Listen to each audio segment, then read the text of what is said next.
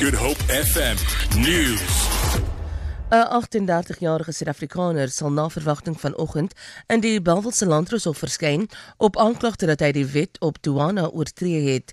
Douanebeamptes het hom gister op die Kaapstad se internasionale lughawe voorgekeer met twee tasse waarin kontant ter waarde van meer as 10 miljoen rand was.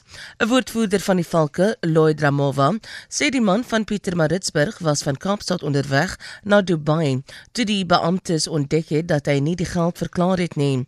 Ramova sê sê onwettige bedrywighede word nie uitgesluit nie omdat die oorsprong van die geld nog nie bepaal kan word nie.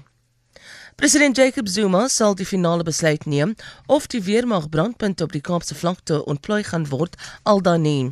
Dit volg nadat die minister van verdediging, Nosiviwe Mapisa Makula, bevestig het dat sy so versoek ontvang het van die minister van polisie, Fikile Mbalula. Dit volg na die onlangse moord op 18 mense in Philippi Oos en wydverspreide bendegeweld in ander gebiede. Die ministerie van verdediging het beklemtoon dat die finale besluit by die president lê.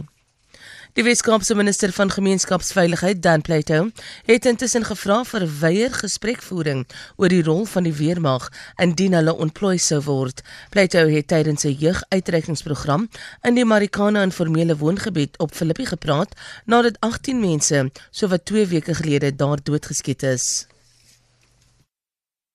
Die situasie op die vlakte is uit die hand. Dit is uit beheer uit en ons kan nie meer sien en toelaat dat soveel mense doodgeskiet word en die polisie is nie by magte om die situasie op sy eie te beheer nie. So ons hoop die weermag gaan gaan die nodige antwoorde vir ons bring, gaan die nodige oplossings vir ons bring. Die veldbrand wat gistermiddag naby die Oude Kraal Natuurreservaat by Kamsbay uitgebreek het, brand steeds buite beheer. Dit brand hoog teen die berghange en digte droë plante groei bemoeilik die grondspanne se werk.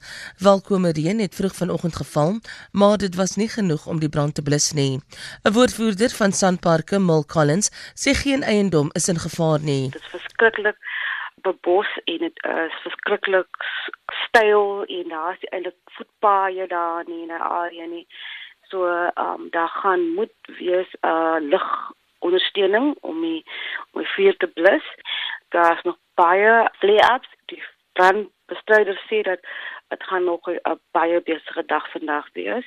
Die portefeulje Die lysgetuies wat geroep sal word om te getuig in 'n parlementêre ondersoek na staatskaping by Eskom is afgehandel en die ondersoek sal waarskynlik aanstaande Dinsdag begin. Lynn Arend se berig. Die portefeulje komitee oor openbare ondernemings sê die name van getuies sal om veiligheidsredes nie bekend gemaak word nie.